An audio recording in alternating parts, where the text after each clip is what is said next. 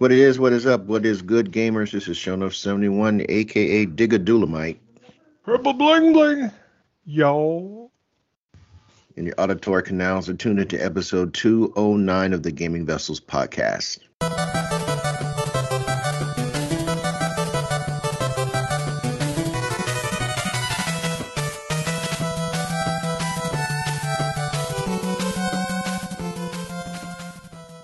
As usual, I'm not in the digital studio alone. Along with me, I got my partners in crime. First on deck is Dez, aka the Bay Area Terror, aka the High Res Lover, That's me. aka the Cat Daddy, aka that gamer stepdaddy. What's going on? Uh, not much. Just happy to be here with y'all of y'all talking about these games. Yay! More games. Indeed, indeed. And of course, our show's a no go without Trader Joe, aka Jabroni Chief. Yeah, yeah, yeah, yeah, yeah. But you might also know him as the Food Max of gaming, who can maximize your gaming dollar. What's going on? Not much. Just enjoying this fine Memorial Day holiday that we're recording on. You know, uh, I think three days off of work is like should be like the the going rate, The norm. the norm. Yes.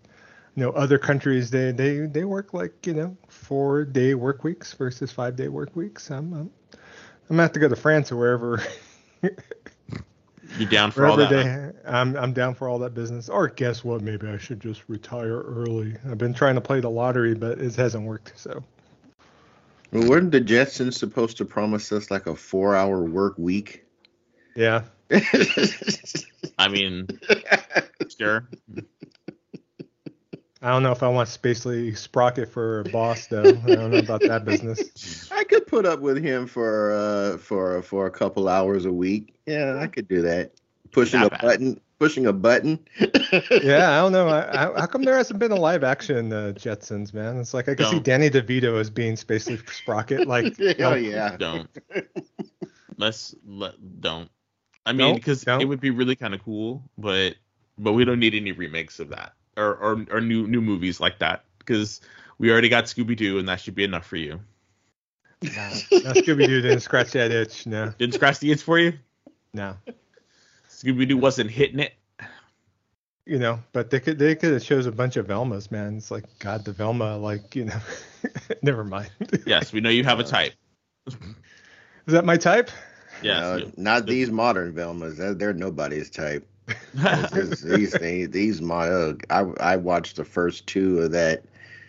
Uh, who's that chick who did who was on The Office? Some Oh, kind of way they gave her a producer's job to do the Velma cartoon. Scooby Doo with no Scooby Doo in it. Uh, yeah, that was trash. Um, Not a fan, I huh? could only tolerate the first two episodes of it. Not a fan. You're like, no, nope. no. Mm-mm. And it's like they, and then they turned Shaggy. They made Shaggy black, and then actually like kind of sort of made him like a undercover, uh, pothead. Yeah. I, I, I, well, well, I- Shaggy's I- a pothead in general, but you know. but I, I, I'm like, ugh. it's like y'all stop, stop ruining my childhood. It's like, ugh. I, I thought they ruined Scooby Doo when they brought Scrappy Doo on, much less. Oh, I would take Scrappy Doo over this the, sh- shit that they do and passing it off as modern interpretations of classics any day of the week. I thought Hanna Barbera was like just trying to like uh, reparate like uh, Gary reparate. Coleman into Oh, okay. Scooby Doo. You know. Okay, Since just you, men- since you mentioned Hanna Barbera, quick uh, quick sidebar, and there's no way to uh, check to see if this is actually true or not because uh, the company, of course, would never, ever, ever, ever, ever, ever, ever, ever release these uh, these pilots. But my dad, back in the '70s, was taking art class Fresno State, and the instructor at the time was said used to work as an animator for Hanna Barbera, and as he talked to him, he said initially Scooby Doo, Scooby Doo the dog was supposed to be black. Oh wow. And there are supposed and he was supposed to talk the same way that Scooby Doo does. You know, the Raggy, supposed to be talking the same way. And according to him, there are there are like two or three un never ever ever released uh uh pilots of Scooby Doo as a black kid. Best friend is Shaggy, you know, with the uh, kind of like uh, kind of like the, the Fat Albert.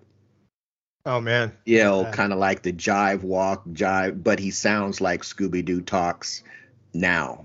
You oh, know. wow. Yeah. so. Mm. I don't know about so, yeah. Bear. You know, Hair Bear Bunch was a bunch of hippies, you know, hippie bears well, you know, and stuff. And, well, you know, I actually believe it because they did do one called Wretched Rocket or, or Rackety Rocket, which it look it takes place in the Jetsons universe, but the rocket has these big old, big old, you know, quote unquote, black lips, you know, like like over exaggerated lips the uh, these kids put it together out of space junk. And of course every, you have the the stereotype the 70s stereotypical. You have the black nerdy kid. You got uh, the little black girl with the afro puffs. You got uh, the fat albert looking dude who sits in the back of the rocket takes up the whole damn seat.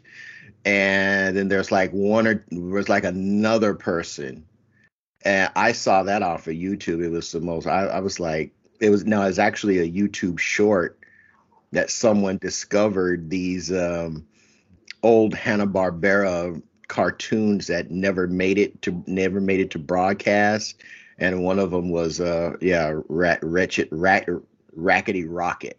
I, I actually look in Wikipedia. It's Rickety Rocket was a Rickety segment Rocket. of the was the segment on the Plastic Man Comedy Adventure Show by Ruby Spears Productions. That's separate from Hanna Barbera. I guess this uh, was part of it. And, and the plot says two African American teenagers named Sunstroke, Cosmo, Splashdown, and Venus make a makeshift sentient talking robot. So, yeah, but uh, does it mention how the robot sounded? It sounded uh, like a like a like a bootleg Scatman Crothers is yeah, I guess I'm gonna watch that. Race, this, this, most I'm gonna watch that now.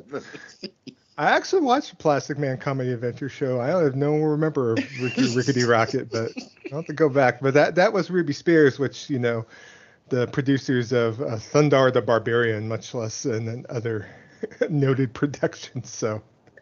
Wow. Mm. The but they they were found they were founded by veteran writers and Scooby Doo uh, creators. So those are yeah, the Scooby Doo creators. Why so. the animation looked so looked like a Hanna Barbera joint.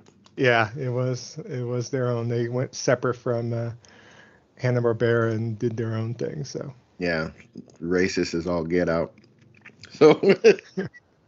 So racist cartoons uh, aside. bad segue, bad segue, but we'll segue anyway. We're gonna move on from racism to our playlist.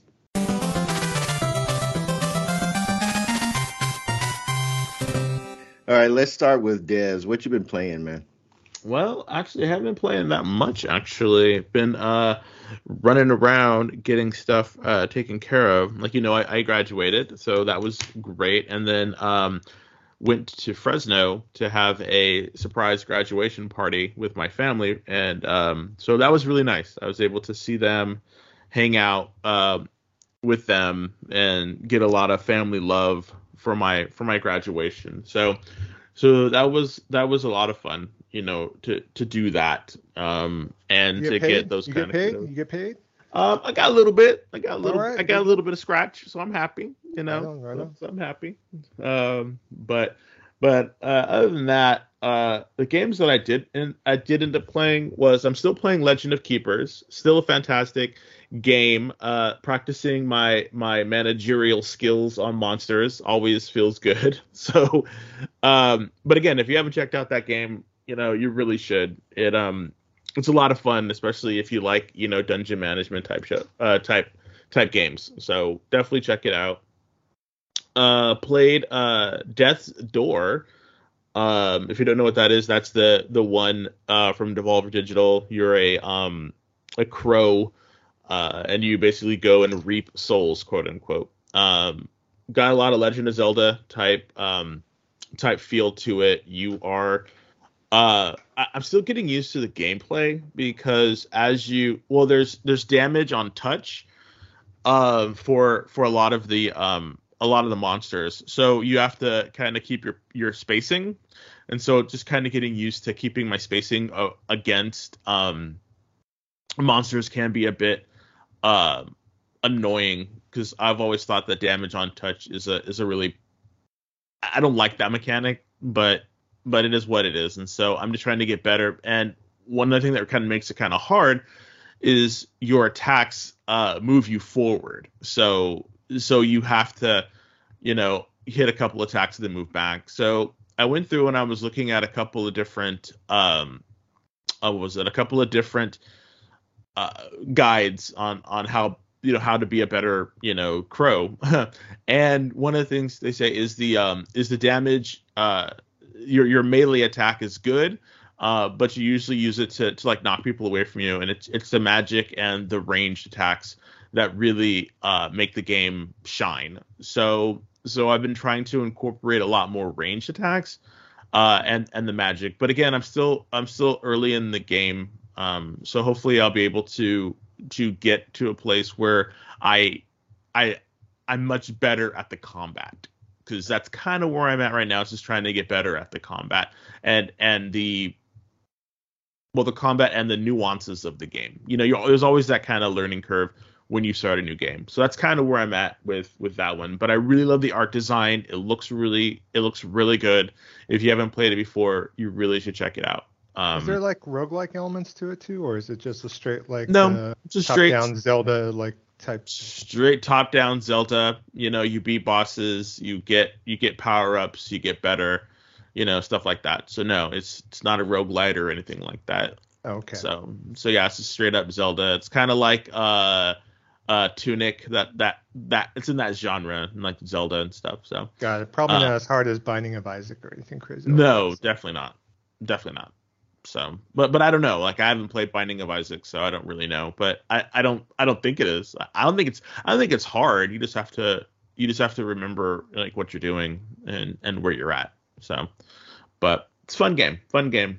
Um, and the last game I played was with Joe and that was Journey to the Savage Planet. Um, started playing it um, because I wanted to.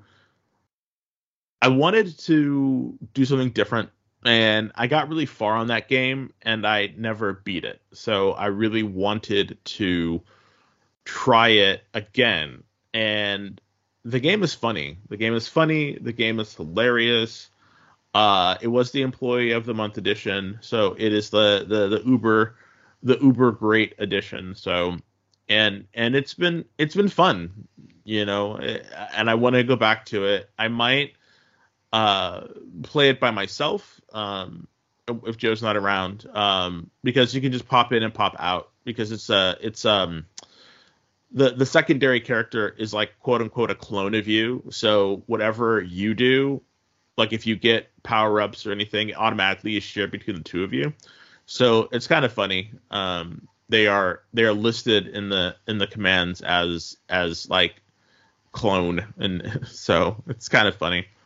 Um, I didn't realize there's friendly damage, so you can actually slap it, slap each other to death. So that's kind of funny. Um, but it's like you just you just respawn, so there's no real like no harm, no foul. But but the game's fun, um, and I'm I'm en- I'm enjoying it so far, and I really hope that we're able to get back to it, uh, Joe, if you want to. So, but sounds good. Does yeah. the progress carry over for the clone? I don't nope. think so. I got to do my own game. You got to do your own game. So no, the the uh, to my knowledge, the the progress does not carry over for the clone because you are basically in service of my game and of me. Got it. Because you are my clone. So got it. So it's kind of like how Far Cry works, where yeah. you know I'm just a the secondary character just yeah, wreaking just, havoc. Yeah, you're just hanging out, kicking it, doing my stuff. So so there you go. But uh, but yeah, it was really fun. But um, that's all that I've been playing. But I guess that's a really good segue into what Joe's been playing because Joe and I played you know, Journey to the Savage Planet. So, what was your uh, experience going back to that game? I know John BT really enjoyed it, and I think he beat it. So, um, you can definitely uh, give us your thoughts um, on our Discord, uh, John. So, uh, what were your thoughts, Joe?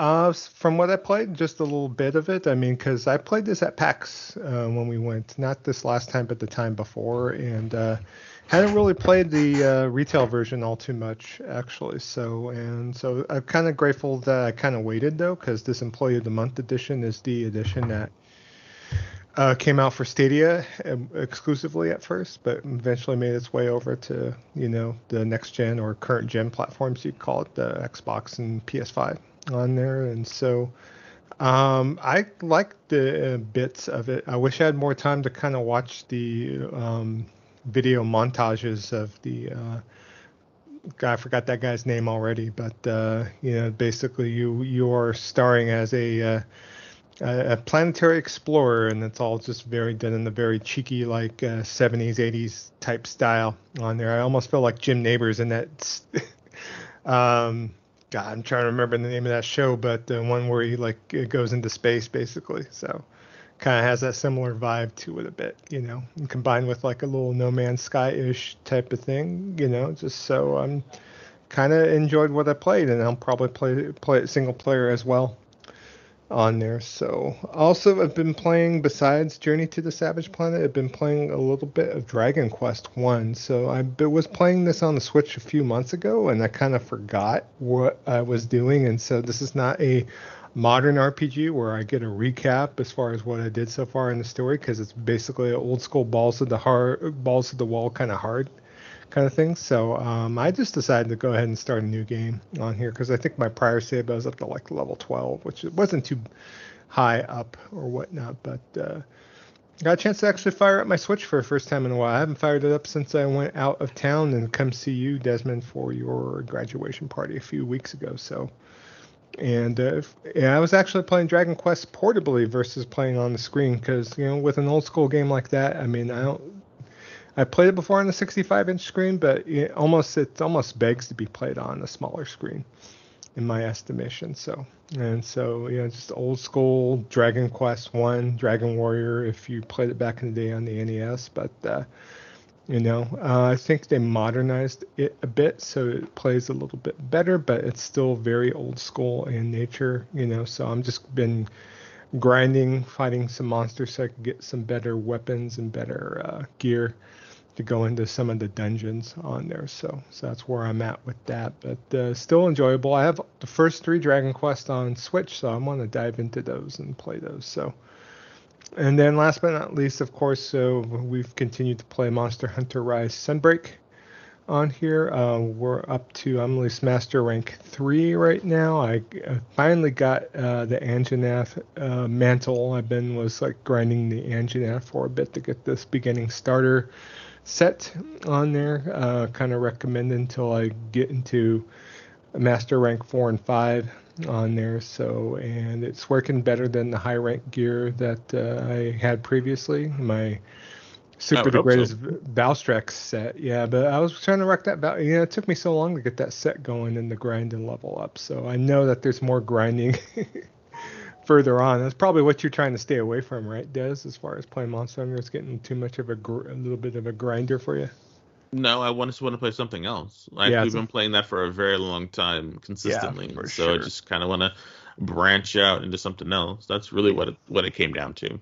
Yeah, so. same thing with me. I'm kind of feeling where I need to look at different platforms and uh, look at different things and kind of venture out, you know. So you know, I'm still picking up games here and there too, and it seems like you know I just keep accumulating, and I want to be able to enjoy the accumulation of what I've been picking up. I mean, I still want. I'm looking at Advance Wars one and two right now, just sitting beside me on this table, and it's just like, okay, I want to play that. There's uh, some other games I want to play, like Ys 9 for the PS5. So there's like a ton of stuff. So so we'll hopefully be able to kind of you know make time for everything I want to play and kind of you know, go from there and still enjoy Monster Hunter. You know, even there's new content for PSO, it's like kind of looking at me like, oh damn, oh, damn. So it's like, what's up? I know. But uh, Kev, what you been playing? You just been just playing Monster Hunter, or what else have you been enjoying these past week or so? Uh, the only really the only thing I've been playing is well, I've been playing mostly just just work. yeah. That's what I've been playing. It's a tough game. Doing some doing so yeah, a very tough game. Doing some side stuff, working on my little side projects at the house. And um, and then it's actually finally st- looks like they're starting to starting to do pretty well. So I'm gonna probably move on to the next phase with that, which means I'll probably have even less time to actually play games. But um, the only two games I've been playing is uh, Dead Space and Monster Hunter. Um, I've got master rank gear for the long sword. I've got finally have some master rank gear for the bow because I'm playing both of those in Sunbreak. And uh, Dead Space is just still scaring the crap out of me every now and then. Uh, just, I completed a uh, I think I'm near the end because if if I'm remembering correctly, the section that I'm at where I have to do something to get a deep space beacon launched uh, to gain the attention of a rescue vessel.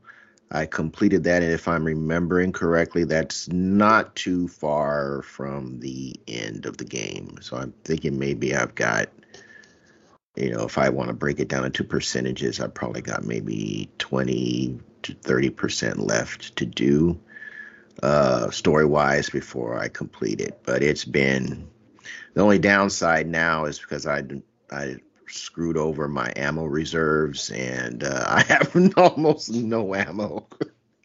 so it's uh, that, but they, they give you um, environmental hazards that you can use uh, as either an offensive or a defensive weapon. I guess e- either depending on how you use it. So it's being low on ammo is not super super critical, particularly playing on the uh, standard standard game level.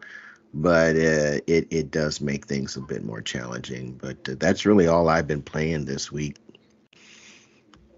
So that said, we're going to move on to our next topic on our docket and that is the main event.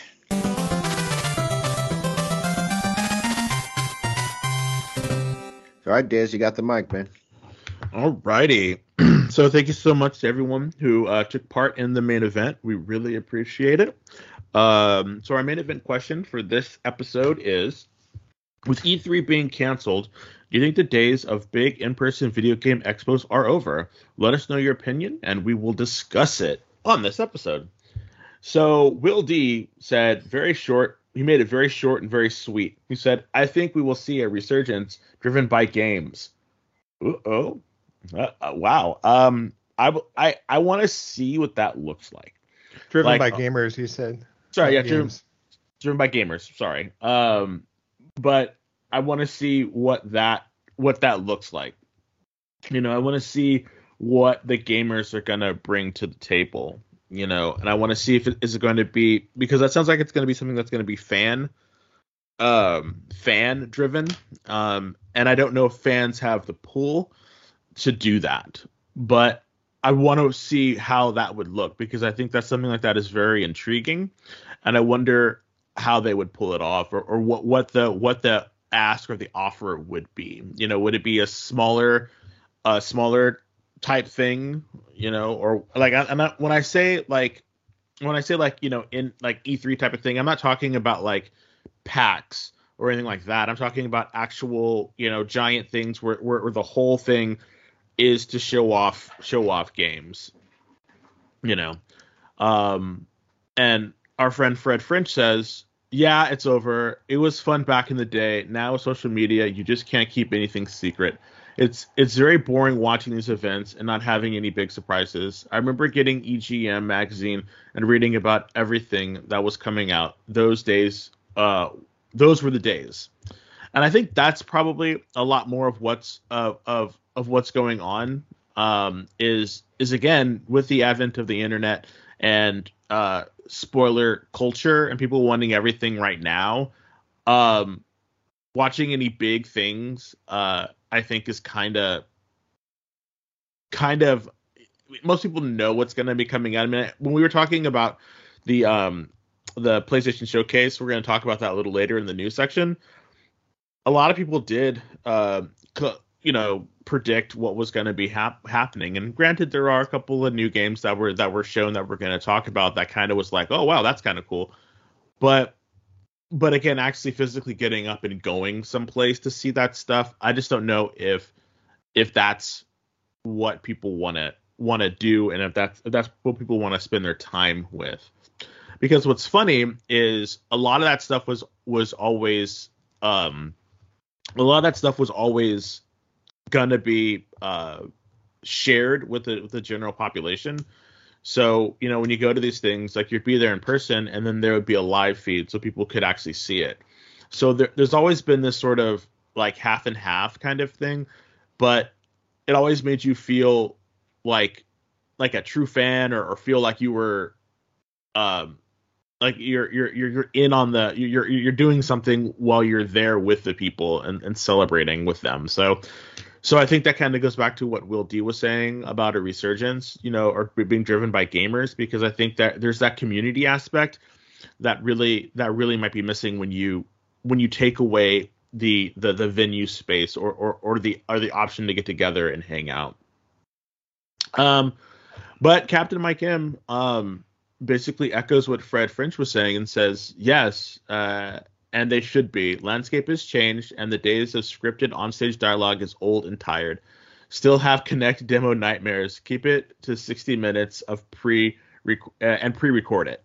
So I don't know. Like I, I can understand, you know, and as the advent of the internet happened and and you can't really keep secrets held uh, like you once once you once did people's times uh, people's time has also uh, become a a premium and so you know putting in uh, adding in the cost of driving or sorry of transportation to get to the venue um if you don't live there uh, hotels um and if you're the actual gaming companies that's that's buying space that's renting out rooms that's all this other you know stuff that that costs that are completely uh taken away if you do a pre-recorded and you release it online you know i think that's just the easiest thing to do uh, but again is that what the people want you know um, so Kev, I'm gonna kick it to you and get some of your thoughts about about this. Do you think the big the big days of in-person video game expos are over? Yeah, I I and they're not coming back. And the reasons are for are some of the reasons that have already been stated. The onset of social media, the expense of getting these big displays set up. They're only going to be up for a week you got to pay crews to set them up, pay crews to take them down, pay for the the the actual space that's in there. Then you got to pay for the man hours to, to you know to have them staffed to answer questions, all that stuff. Um, with the advent of technology and social media, it's no longer necessary. And these companies have learned that there is, um, well, what's the word, um, uh, impact or cachet in their own in their own name. You know, PlayStation can put out a tweet and shut down the whole internet. Nintendo can announce a, uh, uh, a, a, what do they call those tree shop uh, in uh, or tree shop tree shop directs or Nintendo directs Treehouse. Shut Treehouse Direct, yeah, and shut down the whole internet. They've discovered through uh, proper social media, uh, what would be the word I'm looking for? Uh, building up their own that own name online, their own corporate image online. They don't need these um, these venues to get their message across. And another thing, why share that time with your competitor when you can just put pre-record something, exactly. put it up on the internet, control exactly. the message from jump to finish, and they, that way there you're not competing with anybody you're not jockeying for who's going to launch first who's going to launch who's going to go second who's going to go third you're in total control of the message that you put out so if it's successful or flops then it's all completely on you and when it's successful you can say hey this is what we've got going and this is the message that we were able to get across. And nobody wants to nobody is going to willingly go back to spending millions of dollars unnecessarily just because a number of us would like to see that those days come back. That that's just not going to happen. So um, i i think we're we're those days are gone but what, what they will do and we've we've we've seen this is that they will these companies will do smaller gatherings with and this is the the aspect that I don't like. Companies will will do gatherings of social media influencers and they will fly them out to play a game or fly them out to test to check out some hardware and give them their talking points to then push out to their subscribers that's the thing that I don't like. So instead of E3, this big venue where, you know, media and consumer have this kind of mishmash in these giant arenas and waiting with bated breath on, on the next big announcement, you have these, um, they'll fly out 10, 15 of the biggest social media influencers in the gaming space and sit them in front of something, put it in their hands, and then go send them with their talking points to go in and spew it out to their subscribers. And that's a major downside of this this shift in presentation. Yeah, I think that. Yeah, I think that's a really good a really good opinion. You know, because it's much easier to hit a smaller uh, subset um, or influencers and then send them back out with a message. Um, yeah, it used to be back in the day where it was magazine editors that they were flying out, you know. You know, and I know some magazines decided, hey, we're going to fly everyone out on our own dime because we don't want to steer our editorial coverage. And you don't have that with influencers. Influencers, you know, uh, getting's well, the getting's good, right? So. Mm-hmm. That's why you know I, I tend to like to pick and choose my influencers. Like you know someone like ACG is not being flown out to these events. You know so so you got to exactly. kind of t- take a look at who you're following and who's greasing their uh, wheels if they're especially if they're showing up with you know Cyberpunk 2077 gamer chairs and all sorts of other per- yeah. Stuff in the periphery. So agreed. Um, Goonie says um, I don't see another event filling the void left by E3. Most big publishers have shifted to pre-recorded short- showcases. It's cheaper. They don't have to share the stage. They control the timing. They have more control of the narrative, and they avoid all issues of presenting live. On the business side of things, smaller indie developers that used E3 to find publishers for their games now have other avenues to find funding, such as early access and crowdfunding. Like with everything else in the industry, expos are part of the all digital future. And I think and I think that's exactly it.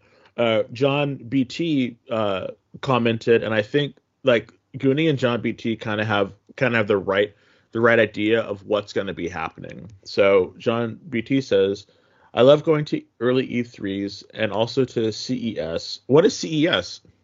Consumer Electronics I forget what show. the S show. show. Yeah. There you go. Yeah, it, yeah. Prior, it was in the '90s. Prior to E3, they used to have one in Chicago in the summer and in Vegas in uh, in January. But they ex- exhibited uh, video games at both shows, plus porn yeah. and all sorts of other stuff. So yeah, you know, it's it's it's a digital thing. So, uh, but that was before you could dip, you could have demos on game systems and videos of every game released anytime on YouTube. It it would be cool to have the big cons where main publishers try to show each other up, but I just don't think the market works that way. It doesn't anymore. No. Now they all have their own shows online on their own schedules and don't have to target some arbitrary June date. And then he says, I think the future will look more like fan cons like PAX. Small publishers will go and demo stuff, but it will never be first party games again. And I think that hits the nail right on the head right there. Because one thing that we forget is that we're talking about these big cons and they're showcasing like the big boys PlayStation, Nintendo, uh, Bethesda, know, and all these other really large AAA studios because they're the ones that really kind of like pull all the air out of the room. So we have to think about well, what's left for the, for indie developers or smaller uh, smaller um, type of publishers, and that's where PAX comes in, or these smaller smaller shows. So I really think that that in the with E3 and the larger ones going the way of the dodo, I think that gives PAX the chance to grow bigger and become really really for like smaller indie type of of games. Um, and I think that's where you're going to see a lot more groundswell of of um, of video gamers um, who who really want to know what the new fresh thing is is going to happen. And I think like when you go to PAX and stuff and and those type of cons, that's where you're gonna start finding your your your your your community again. And so there's gonna be um you know even even like things like evo is is another one you know where you can kind of you know have a large penetration of of, of like-minded gamers and that's where you showcase you know something that is it is new for that specific genre and i think that's what's going to happen you know um for a lot of it um so while the days of large you know things are gone you still have like those smaller more intimate uh video game uh I, I sh- cons conventions that you can go to and still feel that. Um, what are your thoughts, Joe, about this? Having gone to a bunch of E3s uh, in the past, I know you're kind of, I know you're probably maybe a little bit in your feelings about this because I know you had a lot of really fun, um, fun stories and interactions with that. You know, what are your thoughts? Is is are those days gone? Um, those days have been gone. Yeah. Uh, oh, been much. gone. When do you think that they left? Well, uh, I don't know. To me, it's like back in the '90s, E3 just had a lot more mystique because the internet wasn't as prevalent, and you got a lot of surprises. I was on sh- the first E3 show floor I went down on, which was like 1996, and um, I just felt like a kid in a candy store. But you know, pretty much I went from uh, went to every E3 from 1996 all the way to 2003, actually, because we snuck in some years. Some years I went as press because I was writing for. Uh, gamingage.com at the time on there and so you know i've gotten to where i have seen you know like some of these press conferences pre like being broadcast on the internet and that kind of thing where i see their place at that point in time because that's where they got everyone together including you know the company different companies and got to see these uh, showcases and events live on there. Like I know when the E3 in Atlanta, the second one, I got to attend like when they unveiled Pokemon for the first time, or unveiled like the TV series and that kind of thing. So I actually got a chance to go to these um, live events at least, and uh, yeah, E3 started as an industry thing uh, where it c- kind of started having an outreach out to the general public, you know, because they wanted to see what was on the show floor and what's being exhibited and kind of thing. Where, you know, I think it's better off, especially with a lot of gamers that wanted to go to E3 at that time, that they have these fan events to go to instead. And then just all the expense of having just that, all that convention space floor, having to get demos ready for the show and as far as what's being exhibited. I kind of, um, in a way, almost enjoyed going to Kentia Hall and like the, seeing the smaller publishers versus seeing what you know Sony and Nintendo and you know um, Sega at the time, of course, you know, and uh, you know Microsoft too uh, to see what they were exhibiting and that kind of thing. But I think it's better off that uh, you know that kind of leave things be the way it is on there. You know, Sony and had a right mind to pull out of E3 when they did. Um, you know, Microsoft, same thing. And my last time I went to E3 was back in 2016, I believe, because I won free tickets for Shoryuken.com and I got to go. I went by myself. I didn't go with friends that time. Yeah, it was just a lot different. The floor was just kind of limited, and uh, there wasn't too too much. You know, I've gotten more access at PlayStation when they did the PlayStation Experience a couple years, where I felt that that was something more that they could have kind of grown upon, but it seems like the management PlayStation decided not to have those anymore. We probably didn't want a big undertaking on their part to be able to put those on. But I enjoy, you know, we enjoyed going there. I mean, you went to the second PlayStation Experience, right, Des? Did you go to the third one too? And the one in Anaheim? Not. I've only been to one. Got it. I think me and Kev went to all three. I think, right? Yeah, we did. Yeah. So we definitely enjoyed those. And I wish more publishers would put on shows like that, but I realize it's a big undertaking. And then Nintendo is going to be putting on a Nintendo Live event at PAX, meaning that they're running it separately from PAX, even though it's at the same convention center in Seattle. So I'm kind of curious how that's going to roll when we go to see. But uh, you know, in of itself, free. it is free. You just got to register with your Nintendo Online account. So so it's the only only thing with that. But you know, that's another I, good thing. That's another good thing to do. It's just like use an existing con uh, or an existing kind of yeah convention and then add something to it because it it actually works and helps both. Um, it helps both uh, um, uh, entities aspects to it. Yeah, yeah. yeah for sure. But you know, uh, moving forward, I mean, we'll see what happens. I know Keighley's doing his Keighley Fest, of course, the Summer Games Fest, and even having a live in-person event to watch the, watch him on stage chill for Doritos and, and Mountain Dew, and yeah. have all the all the guests on stage. So if you well, want to see that stuff live, there's still an opportunity to be able to see uh, a stage show of that nature if you yeah. so want to fly out there and partake. So well, I think that that I think he's trying to uh, fill the vacuum left from E3, you know, and he's trying to do the best and trying to give people what they want. And I don't like, hey, I don't blame him, you know. Yeah. Get out there, do your, you know, get out there. If there's money left on the table, you know he's gonna sniff it out. So yeah, he's working with uh, companies to get their name out there and get the events out there. I mean, he's going to be doing the same thing he did when they were having an E3 and doing the like the little live streams after events and getting impressions and so on and so forth. So that aspect is still there. I think watching E3 from afar aspect is still there with Geoff Keighley and everything as far as mm-hmm. getting feedback after these um, pre pre-recorded events if need be. So I mean that aspect's still there. So yeah. and I'm definitely yeah. glad there's a there's there's options yeah, I mean, I traditionally at work I've always taken like E3 week off to you know re- revel in the uh, partake in the shenanigans and have a good week off of work and that kind of thing. And I still got that week blocked off. It just happened to be where the kickoff Summer Games Fest happens to be the Thursday before my week off, unfortunately. So I actually took time to watch this PlayStation um, PlayStation showcase, and I kind of regret doing it, but we'll talk about that more in news. Yeah. Here, but yeah, well, cool.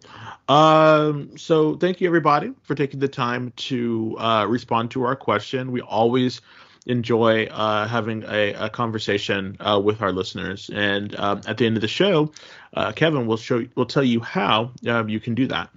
So the question for our next main event, and that is for episode uh, 211, uh, and that will be now that PlayStation has shown their hand with their showcases.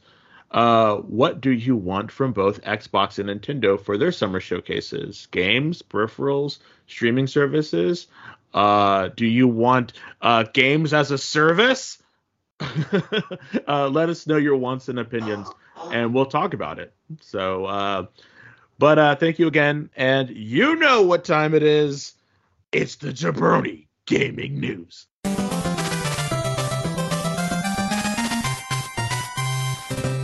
All right, thank you, Des. Okay, You're so welcome, sir.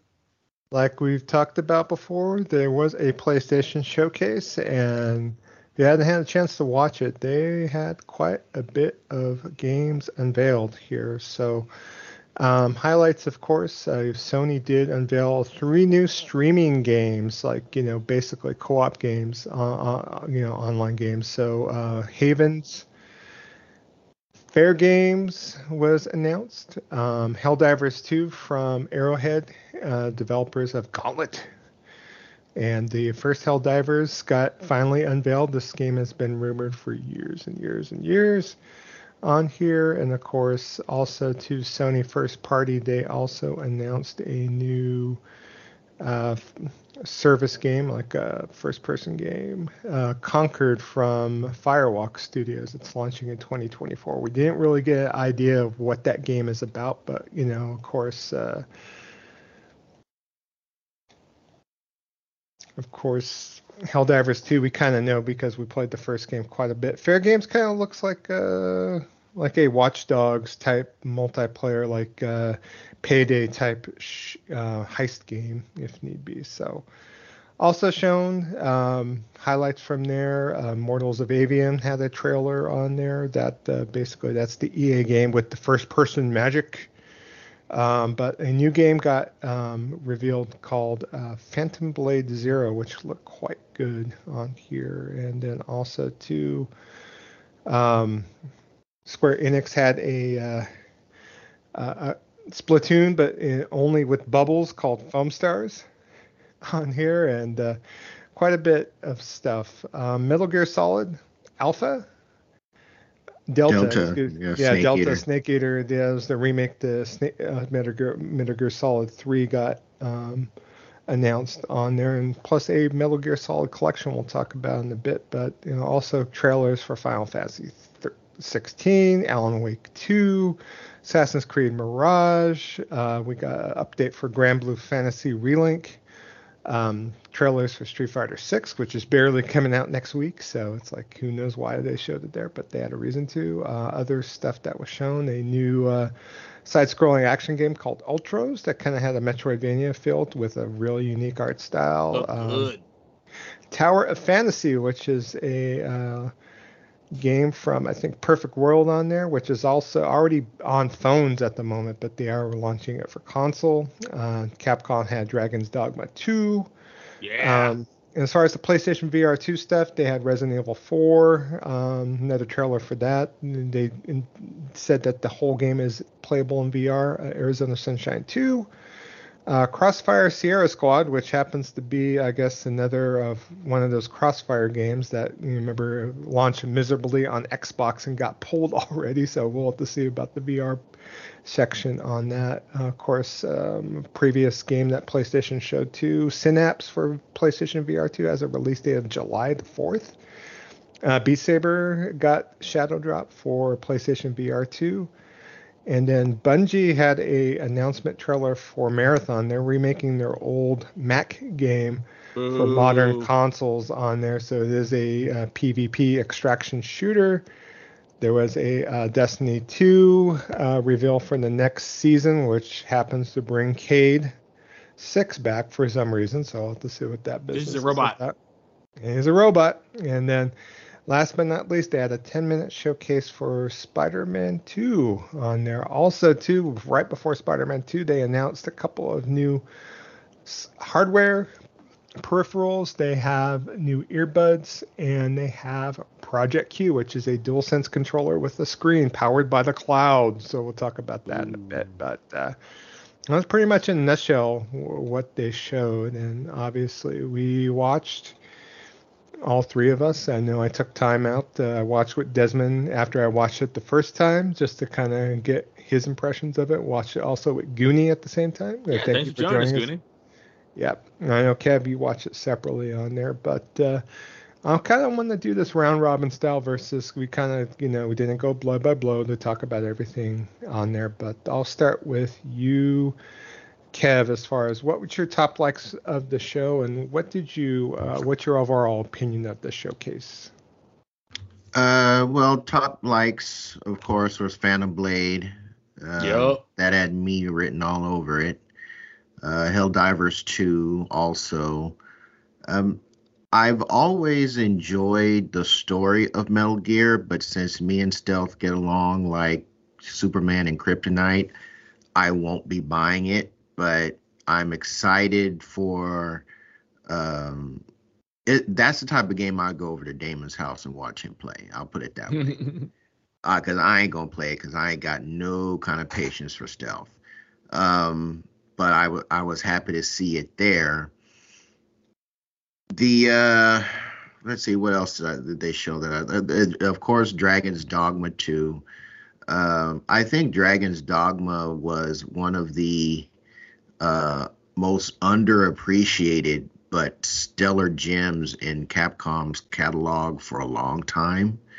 Uh, I played it on PlayStation 3, began replaying it on PC, and that game on PC anyway, it, it, it still holds up uh, with regards to fun and seeing some of the gameplay mechanics. It looks like there's even like greater emphasis on how much impact some of your those like the dude using the uh, double-handed sword looked like there was a lot of impact behind those hits.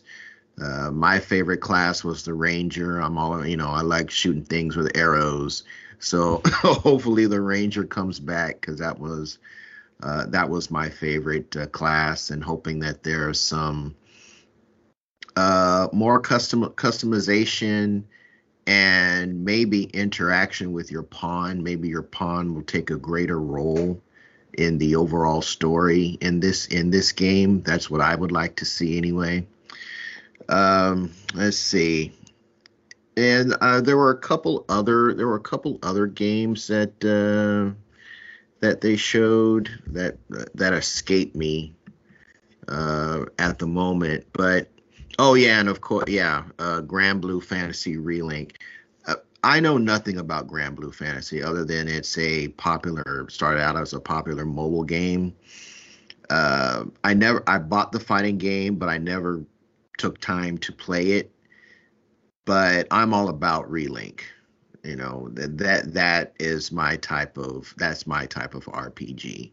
And while I have zero interest in playing the mobile that that this series is based on, um, I will be playing Relink, and I will be I will be playing the uh, the fighting game uh, update uh, to found to Granblue Fantasy Versus. Uh, I, I think it's later on this summer. I think it comes out.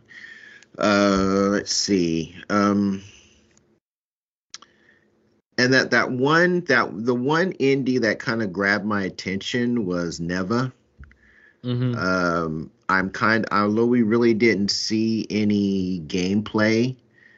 Uh, the story kind of gra- grabs you, you know, right off the right off the rip, and um, I'm kind of thinking that this might be a 2D action RPG based on how you see uh, uh, the what I'm assuming is the protagonist using a uh, using the way she's using her sword so hopefully there's going to be some uh, some combination play that you're going to be doing with the uh, the wolf elk creature, the the baby that that you uh, that you adopt after uh, after what seem what I'm assuming is the parent is killed by those uh, shadowy things. So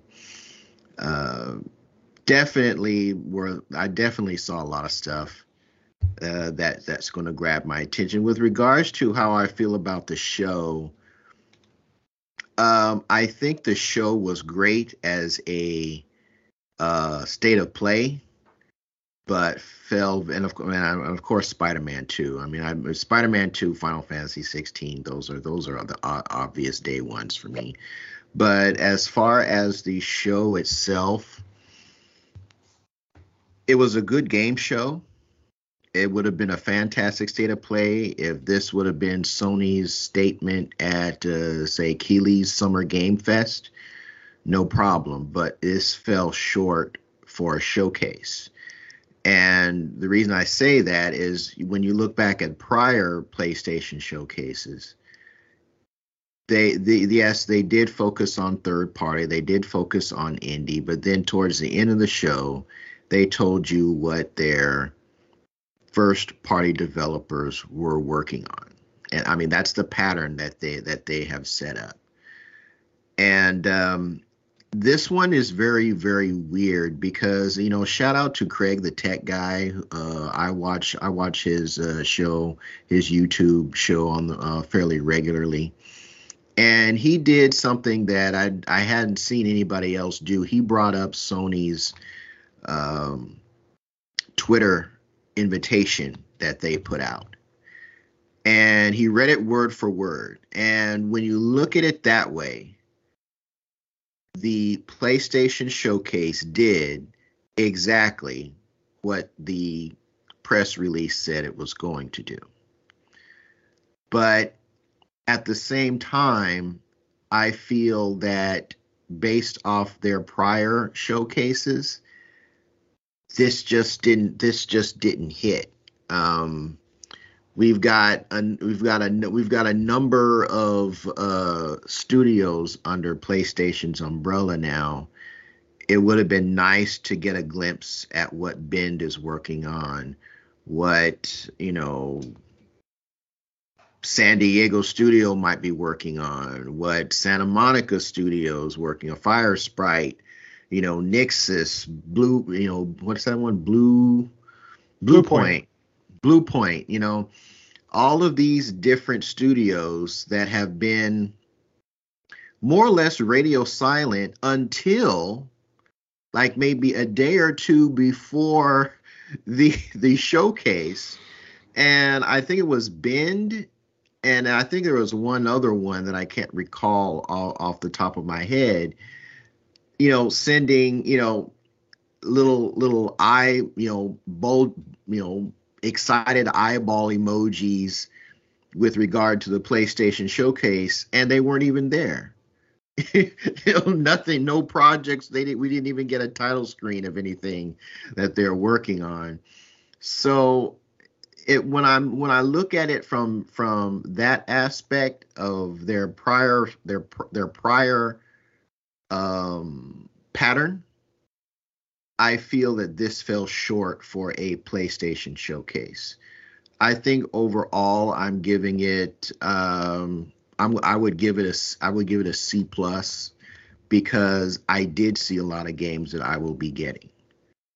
Uh, but as far as what I expect out of a PlayStation showcase, namely announcements and updates from their first party studios. I don't believe I got enough of that, and that's why I, I give it a C plus. Yeah, I have to agree with you, Kev. I really think that what they showed was great. Um, all the games that you said, fantastic. Spider-Man, day one. Final Fantasy, day one. Dragon's Dogma, to day one. Uh, Cat Quest day one. I'm just kidding. I don't know. Maybe not. um, uh, Hell Helldivers two. I was very excited to see what that looked like. Uh, you know, it looks it's it they completely changed what it looks like, and and I'm glad that Friendly Fire is still there. Um, so yeah, um, it got me kind of hyped, but I do I do wish that they would have given just a few updates. You know, um, it was all there was like I think there was only one person, you know, the the main guy, uh, was it Jim, Jim Ryan? Ryan?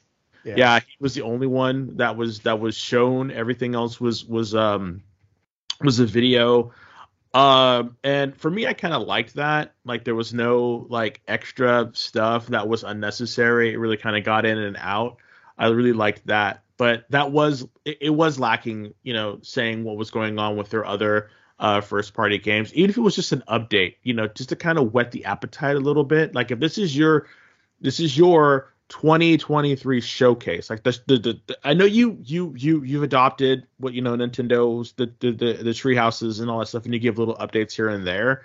But I think if they would have taken a little bit of time to show what they were working on, even if it's not complete, um, you know, just give us a little, just just to whet our appetites a little bit. And I think that's that's um, one of the big things is it's like I think they're like you know why show it if it's not going to be out for a while? And I don't I really don't believe that that there's something to be said about you know whetting your consumers appetites for what's going on. Like it builds that hype. So it's a roadmap. Yeah exactly. Exactly. It's a roadmap. And I thought I thought if they did something like that it would have been better um, I thought the quality of games that they showed was was fantastic all over the map I'm not a big fan of the um the uh, uh, games as a service that they that they showed, or they or the you know multiplayer shooters, because that's just not what I like. But I, I I liked the the variety that they showed. Um, I thought Pluck, Plucky Squire was fantastic. It looks amazing uh, at the way that it it goes from 2D to 3D and back and forth. Um, and how you move around the environment. I thought that was a really, really good game. Um, so I'm I'm super excited for that one. Um, the trailer for Immortals of Aveum, I don't know about that game yet. I mean, I don't know. Uh, it looks it, for me, it looks kind of generic.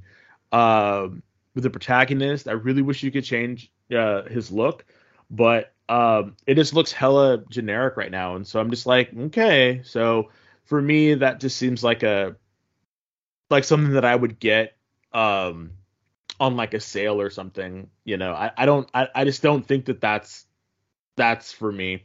I will be playing Granblue Fantasy Relink with Joe. I really hope that that will be the Monster Hunter killer uh, for him. that way we can. I think it's single player. No, it's, it's a it's, it's a multiplayer game. Yeah, yeah. It's a multiplayer game. So yeah, I thought it was single player. So did I at first, but but we were we we looked it up while we were playing, and it was while we were um while we were watching it, and it's a four player. So yeah, uh, yeah, up to up to four players. Yeah, I don't know if there's a separate mode for it, but um there is yeah up to four players. So yeah, and uh yeah, I mean I I I liked it. I thought it was fine. I, I, thought this was solid. I thought the Phantom Blade Zero looked great. Um, and they and that was one of the ones where they actually showed gameplay. Um, so you got to see what it looked like what gameplay actually looked like, and it looked pretty good. So uh, they can miss me completely with Foamstars. I'm I'm that's gone. Whatever. Um, Bath bomb. What was that? bath bomb. Yeah, that's what I thought they should have called it that. It, exactly. like you're fighting a big uh, in a in a, a big ass bathtub. Exactly. I'm like, I don't need all that. So yeah, I don't. But hey, you know, get your splunk, get your Splatoon money. So get it. You know, let's do a cross uh, promotion with Mr. Bubble. It'd be like the yeah. bomb. You know what? If you if they had a Mr. Bubble, a Mr. Bubble, or a Mr. Clean Skin, yeah. oh, that'd be awesome. Seriously, Arm and Hammer, get in there. Um, yeah.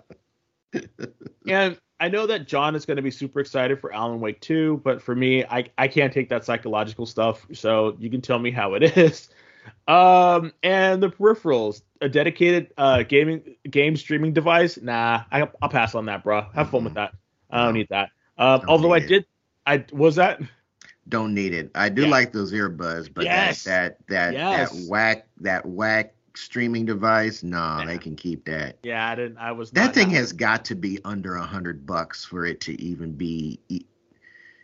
It's got to be because yeah. I I just don't see that thing you know, at 250, 300, that thing is not going to be selling at yeah. all.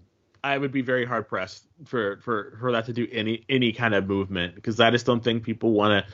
We didn't get this super the greatest you know thing you know system to play it in our bedroom like and to to to, to have like a this no it, it doesn't it doesn't it doesn't seem right. Like i don't i don't get it you know mm, but i don't understand it either. Yeah yeah but those those earbuds though i am a fan of earbuds and i might have to i might have to try those out you know. Uh, if, if they're at a uh, if they're priced to move then i'll definitely try it. If they're if they're trying to be crazy with it then you know I'll, i don't think so.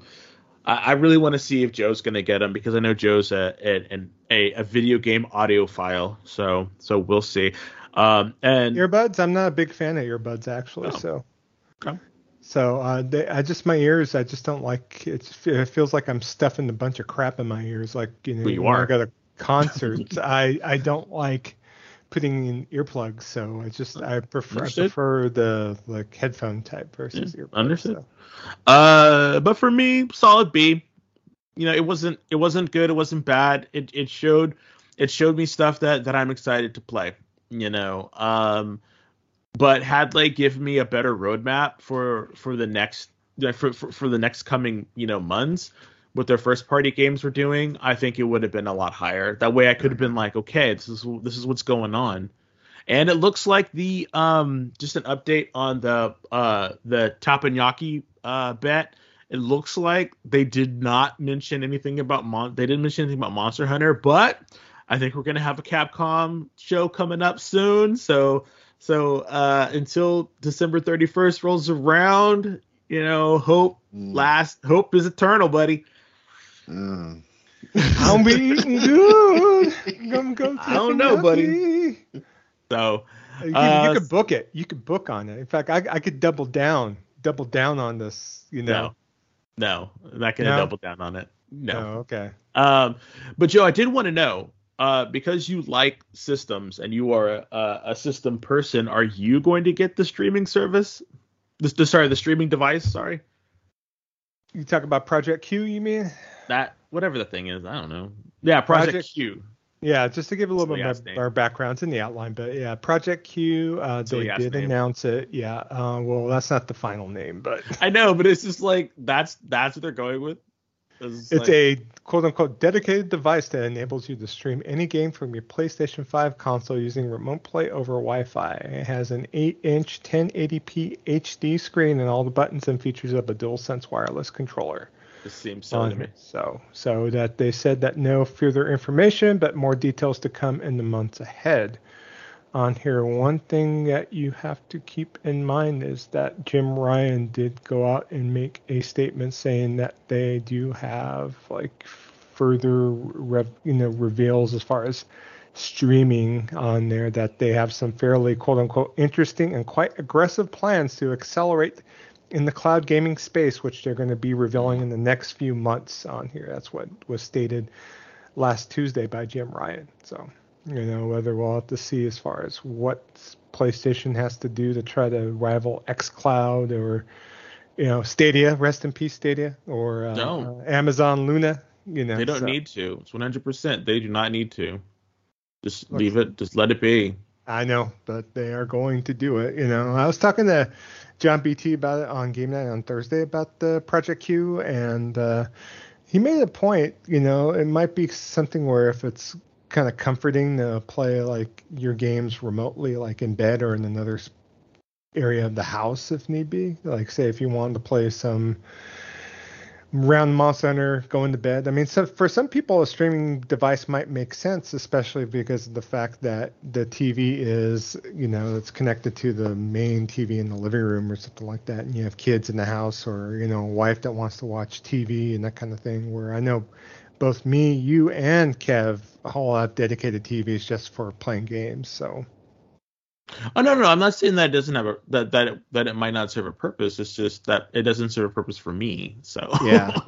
I'm gonna really take a look as far as if I'm gonna get it or not. Just depends on the price, and um, I think if it's like uh, 250 or less, it might be something that might be doable. It's like impulse buy, even though it's crazy to say 250 is impulse buy. But hey, I bought a a DualSense Edge, you know, and I and I use it every day. It's my daily controller. So I mean, if it's something to where I could find a purpose for it, and if there's other uh, things that you could do with it, like maybe backload it with emulators, that kind of thing. The thing about this is I already have a Steam Deck, and I could probably even do remote play over my Steam Deck and just leave it at that. Just play your Steam Deck. Yeah, so it just depends. I'll have to see once it comes out whether I get like that kind of like you know fervor where I'm like, oh, I gotta have it you know, whether it's, you know, five hours of overtime to make the, the amount of money, the amount of scratch to be able to pay for it or not. So, uh, my thing is if it serves a purpose, and if it does, well, then uh, you know, that's at at the field to find the purpose for it. You know, it's like, you know, do I want to play games in bed or do I just want to just go out in the living room and play? I think I'd rather just go out in the living room and play, you know, or you know, go to my desk setup and play if need be. So, you know, I can imagine, you know, other people might have a better purpose for it. For me, I, I don't like the looks of it. I don't know how you mm. guys feel about it. I just feel like it's just like a it's it's, it's like they basically sawed off a dual dual sense controller and slapped the screen right in the middle. Ergonomically, it just looks kind of wonky to me. So. Well, it was one thing that made kind of made me laugh about it was people were saying that it it, it it's like they sawed off a uh, a, a Vita and like put it on here. It's like yeah, it's like you know someone had a like, statement on Twitter just saying like "f you Sony." It's like because Vita did remote play and then it did so much more. It had so much more features and, and actually play games. And now you're just going to basically whittle down this handheld to just have remote play and remote play only, and that's it. And I can see where, if, especially if you're a Vita stand, that you're kind of just le- left. Yeah wondering like what the f like you are in your feelings about it because they yeah. they literally killed you know the Vita for, you know and then handheld, gave us hand, this handheld PlayStation gaming had a purpose. PSP is awesome. You know, Vita was okay. I like the PSP better in my estimation. And I felt like Sony could have stayed in that space, but it seems like they just kind of lost steam and they didn't want to dedicate the resources to, to make software for. No, the piracy device. killed it. The piracy yeah, that too. killed it.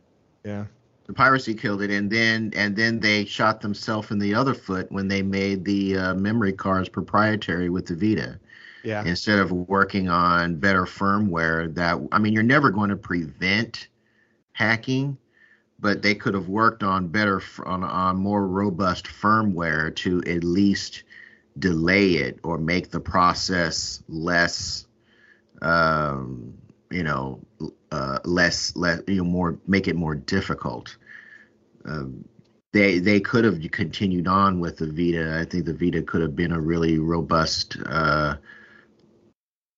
product, but they they went with the proprietary storage, and we all know what happens when you do that. Uh, so, but yeah, we we we we killed we killed the PSP. That was that was that was all on us. We had something good and we took advantage of it and uh, abused the hell out of it to the point where there was no more profit in the software for it because oh. it was all just getting copied you know, I use the PSP for emulators, that kind of thing, but I still bought UMDs. So yeah, you did. I know. Ninety percent of the other people that were doing that same feature were not. yeah, I know. I know. As far as the take it back to my uh, likes from the showcase, um, Helldivers 2, of course. Uh, big big fan of the first game, so I definitely uh, am excited for uh, this game. Um, it is coming out in 2023, so uh, my only hope for Helldivers 2 it comes out after November the 12th because this is the game that's the stake bet's gonna live or die, ride or die on this SOB. If it comes out mm-hmm. October, it comes out November 2nd. It comes mm-hmm. out November 11th. Mm-hmm. Oh, I'll, I'll be I'll be paying for some steaks. I want to hear it. I want to so, see it. Well, we'll have to see because the other two service games they unveiled, Fairgames, which is Jade Raymond's joint, and then uh, Concord uh, of the uh, same city of Desmond's residence. Uh, both do not look like they're coming up before 2024. No. So, so maybe 2025. So yeah, who knows? showing us a screenshot. A, a yeah, title. screenshot. Yeah. oh, look, there's a title. like I have any idea what the f the game's about, but they gave us uh, the Metro Three, the, the the, the Metroid treatment with that. Yeah, they're like, yeah. guess what? But other games I like, I think Phantom Blade Zero came out of nowhere. A lot of people are like, "What's this yeah. game?" Like, I got people asking if it's that Wu Wu Wu Long game or like, no, not even. Like, no, or if that was that uh, um that Rise monkey. Of Ronin. Con- a lot of yeah, people Rise of Ronin. Rise of Ronin too. Yeah, but this is entirely new um, game. Uh, I looked at like the Phantom Blade game that came out previously from the studio, and it's all like 2D, and so this is a big step for the studio. The developer called Cruelman Studio from China on there, so but definitely looks crazy. Uh, Sword of the Sea hasn't been mentioned yet, but that's another game from Giant Squid, the, the developers of Abzu and uh, the Pathless. That look pretty cool great art style. Um, I enjoyed also Plucky Squire, like Des mentioned. It kind of has that like uh, link between worlds kind of um, gameplay where you know uh, the protagonists start jumping off the uh, play world if need be. So I'm glad that Metal Gear Solid Delta got announced, but you know I'm probably more looking towards checking out the Metal Gear Solid collection uh, yeah. versus playing D- Delta to begin with because that has one, two, and three uh, plus other things. Will uh, they haven't mentioned who's doing that collection yet, but I almost could say that the same studio that did the Teenage Mutant Ninja Turtles collection for Konami is probably also working on this on there, which is what uh, Digital Eclipse on there, even though they haven't announced it yet. But I'm almost assuming, I'm hoping that they're working on it because they do good work. You know, that's the same uh, development team that did the Atari collection that came out last year. So you know they do good work. So I'm hoping they're working on it. So um, also Granblue Fantasy Relink looks good to me. I'm like there day one. I just love the art style and especially with being an action RPG, I'm good to go. Uh, Tower Fantasy was interesting, even though I know it's like free to play Weeboo action RPG-ness. You know, it's coming out in the summer, so be able to you know take a look at that. Dar- Dragon's Dogma 2 looks good on there, and from there, I think that's pretty much it. Spider-Man 2 is looks great. You know, but I need to go back and play Miles in the first Spider-Man before I even think about playing Spider-Man 2, just to kind of get a feel for that. And I felt like the showcase in of itself by itself was a good good show, but not exactly a great showcase. I don't know what these other companies are working on.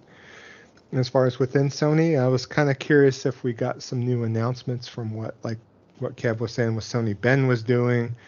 You know, I want to find out uh, quite a bit. You know, I want to see if there's a new Killzone, you know, in the works. You know, probably be holding my breath on that before a new Horizon comes out there. But uh, yeah, I felt the games shown was great, but the Soniness of this showcase was kind of lacking, very much lacking. So the Soniness? Oh, yeah, what Sony uh, was doing. Okay. Yeah, first party. Yeah, first parties. You know, in general. Yeah, that first party roadmap just wasn't there.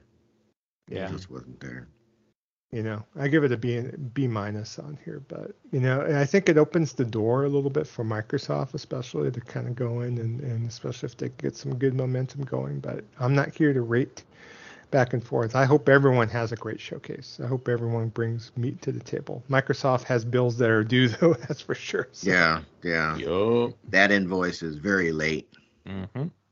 yeah now, speaking of Xbox, you know, right after the PlayStation Showcase happened, they went ahead and they put a tweet out, of course, and they said, coming to Xbox, and then all the games that were shown on the PlayStation Showcase to let everyone know to give give the, the, the dog whistle out to the Xbox fans out there that, uh, you know, such games as Alan Wake 2, Dragon's Dogma 2, Ghostrunner 2, Marathon. Good. Metal Gear Solid Delta, Plucky Squire, Assassin's Creed Mirage, Cat Quest, Neva, they're all coming to Xbox as well. So good. They so, need to know, they need to put that they need to put that shit out there. Let folks they're, know. They're, they're, they're, trying to compete. You know, let them know. Hey, these are all the multi-plats that are part of this showcase. You know, I bet you anything, I would pay cash dollar money money the, for PlayStation to have an equal tweet after their showcase to see what games are coming out on PlayStation Day and date too. So that'd be hilarious if they did. The question is, are they coming to Game Pass? Mm, that's true. Probably not. Probably not. We'll see. We'll see what happens with all the business. But one game that wasn't at the showcase though was uh, people were asking about the Last of Us multiplayer game, and according to rumors, it says that the game has been quote unquote scaled back on here. Um, a report says that the dev team has been reduced, but that Naughty Dog says it will continue to work on the game. Now, one thing that Sony has done internally that has been talked about is they have reached out to Bungie to go out to their various studios and take a look at the uh, live service games that they're developing and, and have Bungie give their opinion and give their two cents. In fact, it was rumored that because of this, they had one game that was in development that got basically shit canned uh, because of what Bungie said about the development of the game. So Jim Ryan is putting a lot of weight into what the uh, powers that be at Bungie and basically having Bungie go out and having them report out to them and show them what they got going on and so on and so forth. So,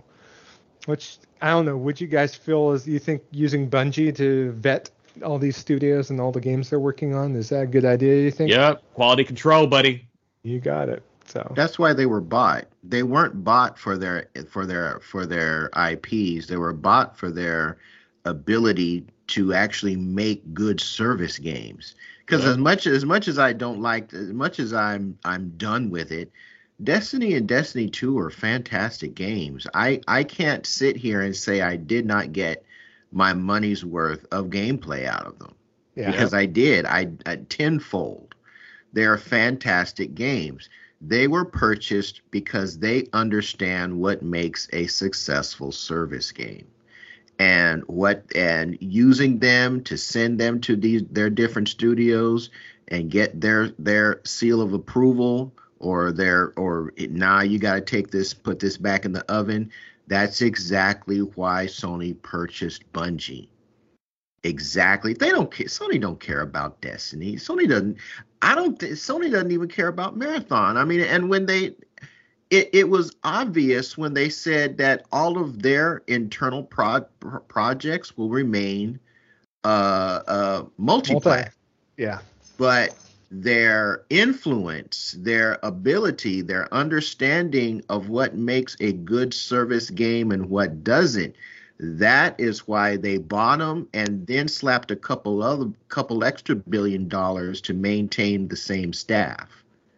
So it makes sense that that's why that that that they're sending them out to do this. Yeah, and one thing that was said too about the Bungie Sony partnership is that uh, Bungie was mainly like U.S.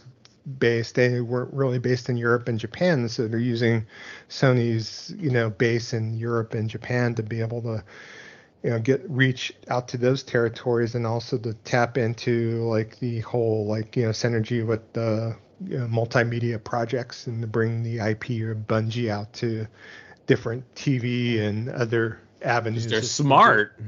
Yeah. So so kind of good in a way, but uh, we'll have to see what happens with the Last of Us factions and see if we see anything in the next you know few months as far as it being revealed. But they're going to continue to work on it. The, Naughty Dog also tweeted out that they're working on a brand new single player experience as well. So, Thank so they you. are working on things, but it's just not the point of showing the hand just yet. So that's good. All right, and then next uh, next thing to kind of discuss is that you know mentioning the Metal Gear Solid Metal Gear, Metal, Metal Gear Solid One Master Collection. The Volume One will include Metal Gear Solid, Metal Gear Solid 2, and Metal Gear Solid 3 on there. And they also said that it's going to include uh, the VR missions and special missions, and it's going to have the uh, HD collection version of both games on there. It's also going to include the uh, MSX original uh, Metal Gear and Metal Gear 2 games on the collection as well. So the in, initial games, because Metal Gear 1 and 2 initially came out for MSX in Japan, which just happens to be a Japanese computer that surprise, surprise, was also um, kind of sponsored by Microsoft back in the day, back in the 80s on there. But that that was the basis of the NES version of Metal Gear. Back in the day was the MSX version. So so you get all that in this collection on here. Uh, they also stated that it is coming out physical, so there is going to be a physical version of the Metal Gear Solid Volume One Master Collection on there. So it might be good for especially for people who haven't played all the games in the series to kind of catch up on here. So. Uh, I think it was a missed opportunity, though. They really should have uh, remastered the whole thing. Are you talking about like having a Metal Gear Solid One like mm-hmm. remaster? Yeah, because if they're out here, if Capcom is out here remastering Resident Evil, they should have did it with that one. I think it would have been fantastic. To tell, to tell you the God's honest truth, I think it would have been fantastic to do that. And I think yeah. people would have, I would have, I would have definitely bought that game over again with with updated graphics. Oh hell yeah! I'm just Hell I'm kind, yeah. I'm kind of curious who Konami has working. No one knows who's doing the remake for Metal Gear Solid 3 right now. And it's not Kojima because Kojima's off doing Kojima things, but because they don't know. I think Konami doesn't know what's going on. oh, they like, know, but they probably don't want to reveal who's working on it because it might be internal Konami developing it, but who knows who's Konami don't know. It, so. Konami's like, what are we doing now? I don't know. Okay. I know they had a statement from the development team, but it just said um, they had a statement and it just was signed by a development team. It didn't like name a producer, director, or anything mm-hmm. on the well, statement that Konami put out. So I know a couple of people are saying that these are just straight up ports with no oh, graphical please. enhancements and oh, no nothing. That. that they're just straight up ports. I don't know if that's true or not. If it is, um, that's not a good look. No, it is. That's not. just a straight up money grab. No, I mean, the the master collection is supposed to be basically uh, HD versions of the um, all three games on there. Yeah, but an HD. that's the same as a that's the, in my mind that's the same of a straight up port. If you're just going to tighten up the graphics in level five, yeah, that's not, not, change anything else. That's, yeah, but that's different from Metal Gear Solid 3 Delta, which or Metal yeah, because that's the remake. That's a that's a remake. That's yeah, an actual yeah, remake. Yeah. But if, but if all it is is like Kevin was saying, if all it is is just like an update of like graphics, not even updated graphics, just straight up, you know, making it look clearer to because you need some money. Like I really hope that it's not that. I think that's what it is. It's just like the Teenage Mutant Ninja Turtles collection that they Konami brought out with that have all the games on there. As this is the same thing, mm. just for Metal Gear Solid. So, mm. so it's like um, it's like what they did with uh, um, Castlevania 2. Correct. Mm-mm. No, we, they need to they need to come better with that. Then yeah. if that's what it is, then they can keep it. I don't know. Really, I, Metal Gear deserves the, yeah. the Capcom treatment for those for those games. Got it. And if that is if that's, I mean, uh, when I saw that those in tweets, I thought that you know it was just people just uh, you know the quote unquote insiders dropping it. But if they're not going to if they're not going to do like straight up remakes for those games, and really I think they do deserve remakes because Metal Gear is just so beloved, even though I don't play them. Um, I like the story behind them, even though I can't really follow it. no, like anyone can. The character, I, but the characters are really well written. They're they they make you care about them.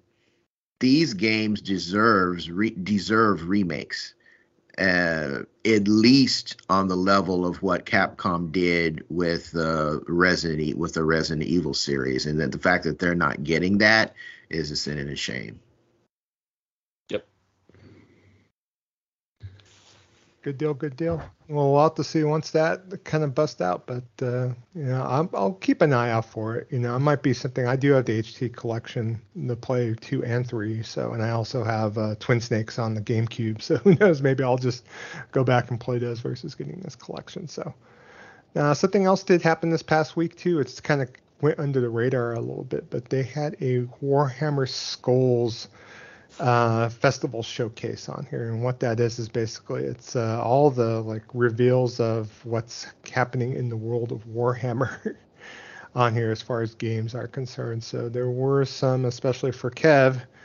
Uh, they had a new uh, Warhammer Space Marine 2 trailer that they showed on there with a little bit more snippets of gameplay, which looked cool.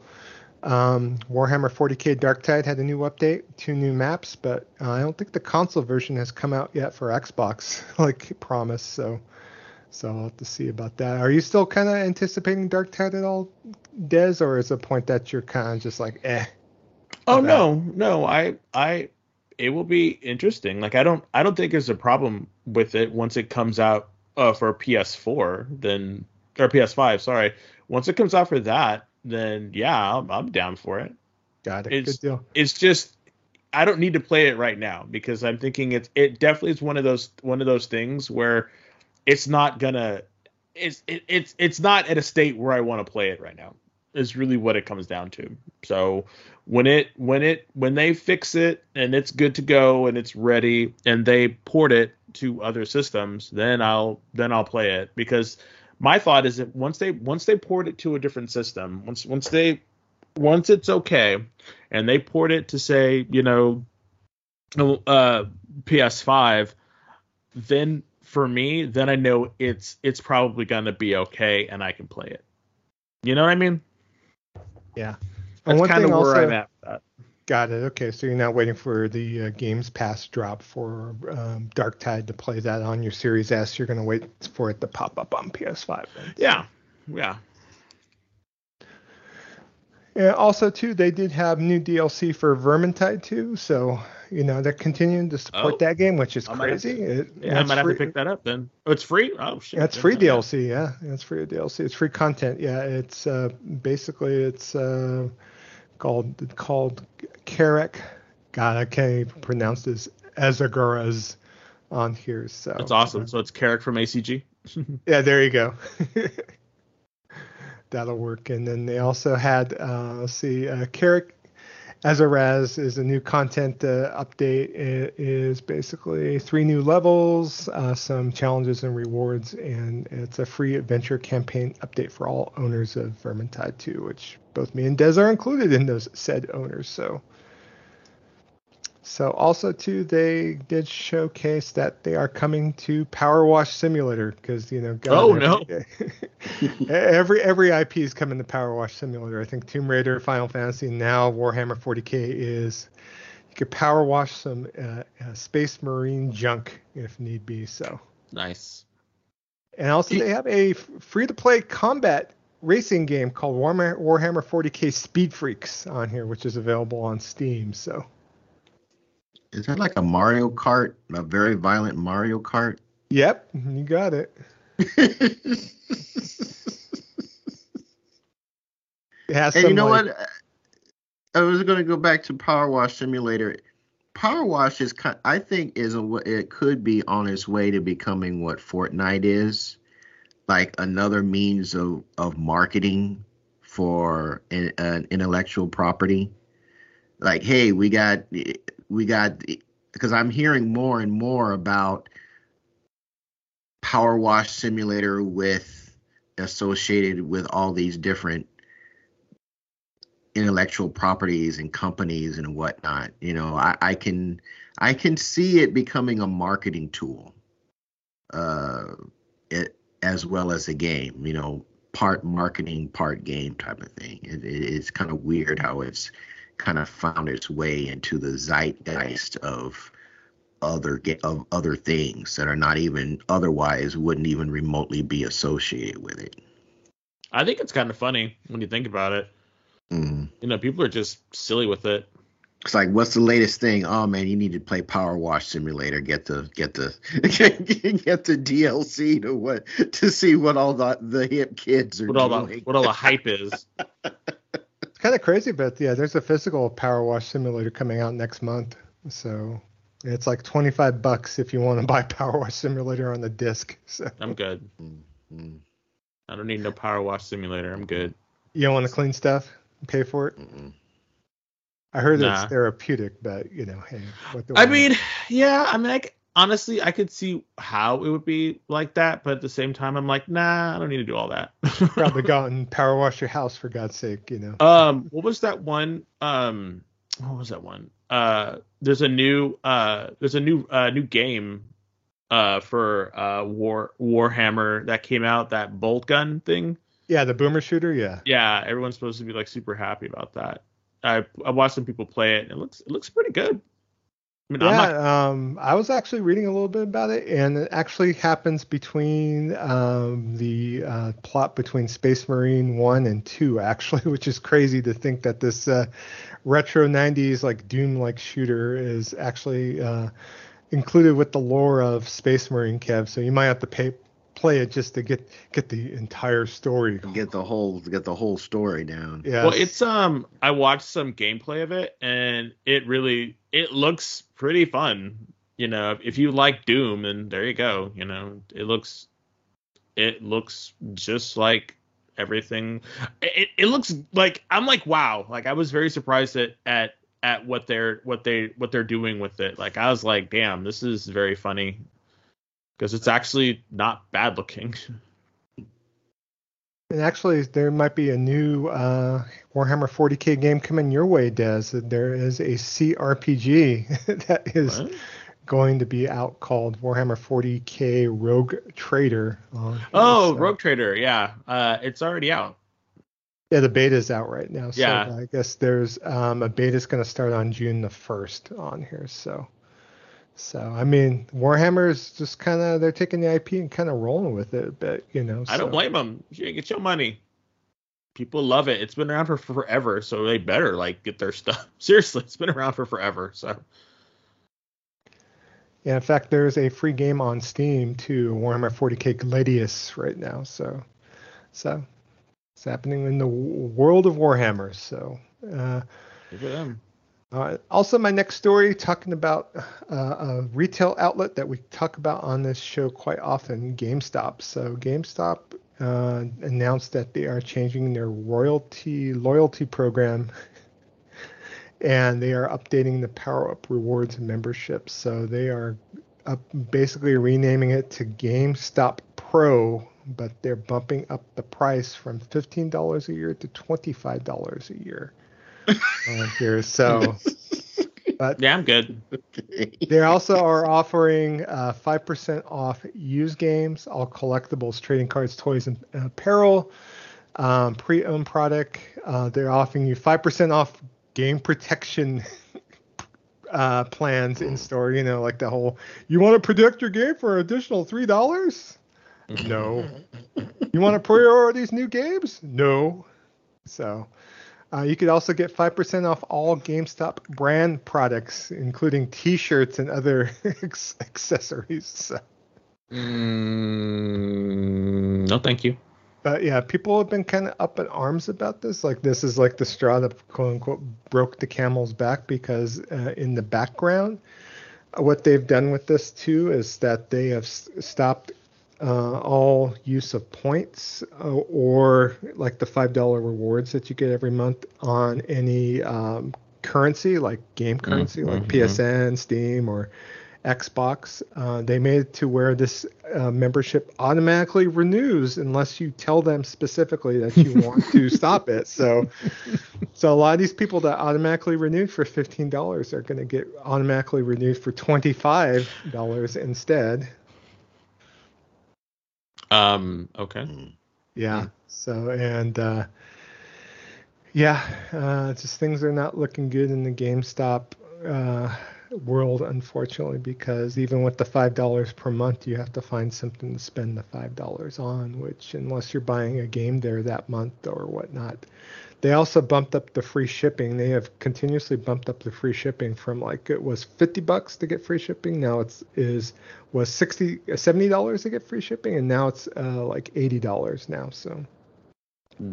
That just shows to me that they are really hurting you know if this is if this is like i understand some some bits of uh of um like increases like sometimes because every now and then you got to increase you know your your stuff. So like i get that. But damn like this is a lot of increases. So yeah. So 25 bucks a year now. I don't know if i'm going to renew or not. I probably will but we'll have to see. I always manage to find something to spend my five bucks on much to my chagrin. Because you can get um gift cards, right? Was it? No, not See, anymore. Ugh, no. I think mine already expired, and I'm not going to get it. I'm not going to get it again. So no, the the kicker for me is that they have eliminated the physical print subscription to Game Informer now with this 25 bucks. So uh, it's only digital only, and so they're not going to mail the magazine out anymore. So they have fine opportunity never... for people to actually get a physical version if they want to, but they're going to reveal the plans at a later point. So. So you're not getting any kind of discount off of used or new games. You're getting a five percent discount off of used games, plus your normal ten percent boost for trading in games. But their trade-in prices are horrible, ridiculous, very not good, very not, yeah. I stopped trading those days. Games, yeah. Yeah, those days I think are probably gone. Yeah, the only time I ever trade anything is if I know that there's like a, a super boost, you know. Mm. Yeah, but the days of actually, you know, because I would I would seriously, you know, my my my get was I would um sit around and and buy like super cheap games uh during a Black Friday and stuff like that, and then I'd use that for for trade and fodder for stuff that I wanted. But it, it seems like those days are kind of over. Yeah, I've, I've hardly traded anything, and I'm gonna go trade in one game towards Diablo because it's a 20% boost. And the only reason why I'm buying it from GameStop is this: they have a steelbook and a lithograph available. So it's like it's just uh, uh you know, I could kind of see the handwriting on the wall. Just uh, kind of wish, you know, because there's good people that work there, you know, and it's just like um, just sad. It's sad. And it's sad mm-hmm. when they come to me and they basically are telling me that uh, they're, you know, one person per shift and they have to close the store down because they have to go take a leak or go take a break, you know, kind of thing. I actually happened to be going by a GameStop a couple weeks ago after um, picking up something from Best Buy, and I wanted to just go check out the shelves for a bit. And they were closing the store early because the guy needed to go take a break, and he was just working a shift by himself on a Friday night of all freaking things. Mm-hmm. Shows you. And then I talked to some of the employees at my uh, home store, and they're saying that they're cutting hours very like you know like they hardly have any time hours to cover and whatnot, and uh, just not looking good. Mm-hmm. You know, mm-hmm. they're forcing all the managers to manage two stores versus one store, so they're going back and forth. You know, between locations. Like the manager of my local GameStop, he actually is managing the store in Madera, which is like about, let's say, about 20 miles away from Fresno, so it's like you know you have him having to drive back and forth. You know, it's just kind of nuts. So I'm just like, what is the like what is the the the point? what is the point anymore? I don't know. half the time I go in there, they don't hardly have anything hardly on the, on the shelves. I know that uh, unless you pre-order something, especially if it's more niche, they're never going to get it. Nope. You know, and some people have reported that they've pre-ordered stuff and they just weren't able to get the game at their store for whatever reason. They never shipped. So. So it's just uh, one thing after another. So you know, I'd love to talk video game retail on this podcast it's from time to time, but you know, it's looking like online's the way to go. So mm, that's sad. You know, then it's like you, go to the, you go to the places that have um that are like video game specific and their prices are just so kind of crazy sometimes too. So it's like even if you go to the specialty stores, you're kind of you know paying premiums, which is like I part of me kind of gets that because it's like it's a it's a retail. premium, yeah. you know, it's retail and it's premium, you know, and they have to pay for their overhead and stuff like that. So I get it, but damn, some of these places I'm just like, what's up? You know, what's, yeah, what's... I don't want to play eBay prices. If I want yeah. to shop on eBay, guess what? I go on eBay. But I realized I could look at the product and kind of check it out ahead of time before buying it too. That's another thing that might be a, something that's good. So all right. Last but not least, there were some announcements. There was a Dragon Quest Day on there, uh, and they made a couple announcements. So, Dragon Quest Infinity Strash uh, got a release date. That's the action RPG uh, that we talked about a few times about the Adventures of Dai, kind of inspired by the manga and the anime series. So, I'm here for it. It's coming out on September 28th. It's coming out for PS5, PS4, Switch, and PC. And they also announced a port to Xbox. So who knows? Maybe mm. we'll hit Games Pass if need be. But uh, but it is coming out worldwide on that date on there. Um, the, the digital deluxe edition will include the main game, a legendary mage outfit, legendary priest and legendary martial artist outfits, and legendary swordman and warrior outfits on there. And there's some other pre-order bonuses, including bonus XP. But the game looks cool, even if you don't like playing action RP. I mean, uh, turn-based RPGs. That this might be in your wheelhouse because it is an action RPG character action RPG with the very manga-inspired gameplay, if need be. So. I don't know if this might be up your alley, Kev, or not, but I'd have to see the. I'd have to look at the gameplay. Um, I'm looking forward to it. I'm like, looking forward too. You know, I'm just hoping. I haven't seen anything about a physical edition, but I'm there. So hopefully, there's a steel book somewhere. But that's me. That's me. I'm gonna be my. I'm gonna draw my line in the sand. I think that's what we need to do we have to so if we were to do a custom like gaming vessels steelbook would any of you guys like purchase it or help us out with that so we can get some money for the for the show? Like because that seems like it would be kind of fun you know doing a doing a um uh a steelbook version uh, you know for us. Like that'd be kind of funny. Have to see. Yeah, I'll be there. Day one. Day one but no, but, but, that's something that we did for, for like as a promotion for the show. We did like a gaming vessel steelbook. I just think that would be silly as hell. Yeah. Also, Dragon Quest Monsters is celebrating its 25th anniversary, and they have announced that they have a new game in development for the Switch, and it was said that it is going to be a worldwide release once it is did you see the? So. uh Did you see that trailer they did for it? Yeah, I watched the trailer that they did. It was of... so nice. I was like, oh, this is really like it, it. It was a retrospective. It showed all of the other games and everything. I really, I really liked that. Like, I, I thought that was really, really cool. You know, um. So yeah, I, I thought that was a fun little retro thing that they did. So I think about you, they've been so hit and miss in the past bringing some of those games out for the yeah. West on here. It's just kind of crazy to think that the last game that they brought out was Dragon Quest Monsters 3 Joker, but it never made it out. It was came out for I think what was it DS on here. So on here. So and uh, you know Dragon Quest Treasures was kind of in the same ilk on there, but not in the Monsters series. But I'm glad that they're actually releasing a Monsters game um, finally and working on one for Switch because, you know, t- to me, almost in a way, like the gameplay of that rivaled Pokemon in my mind. In fact, it, even better because it has Dragon Quest monsters in it. So, so well, yeah, I, I definitely want to because I remember playing Joker and I really enjoyed that game when I played it. So, so I might have to I might have to try it. You know. Yeah, I'm tempted because I know uh, Joker three has a uh, English translation. So I think if I'm able to, you know, you know, R R and sell the C's to get a, a copy of the game and uh, English patch, uh, I might check that out too. So, but that's the news for this episode, gentlemen. Sweet. All right. So, game nights. Our game nights take place every Thursday, 6 p.m. Pacific, 9 p.m. Eastern Standard Time. Um, pretty much, you just jump into our Discord server, our Discord channel you can uh, uh, chew the fat with us and bring bring to the table any games that you would be interested in playing with us.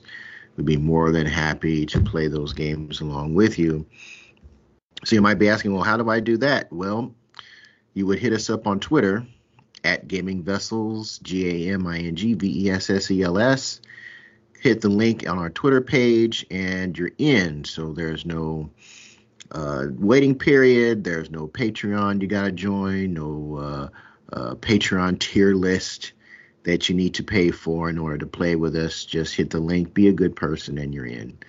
Uh, we have a very uh, vibrant and uh, grow, growing vibrant community. A lot of discussion taking place going on.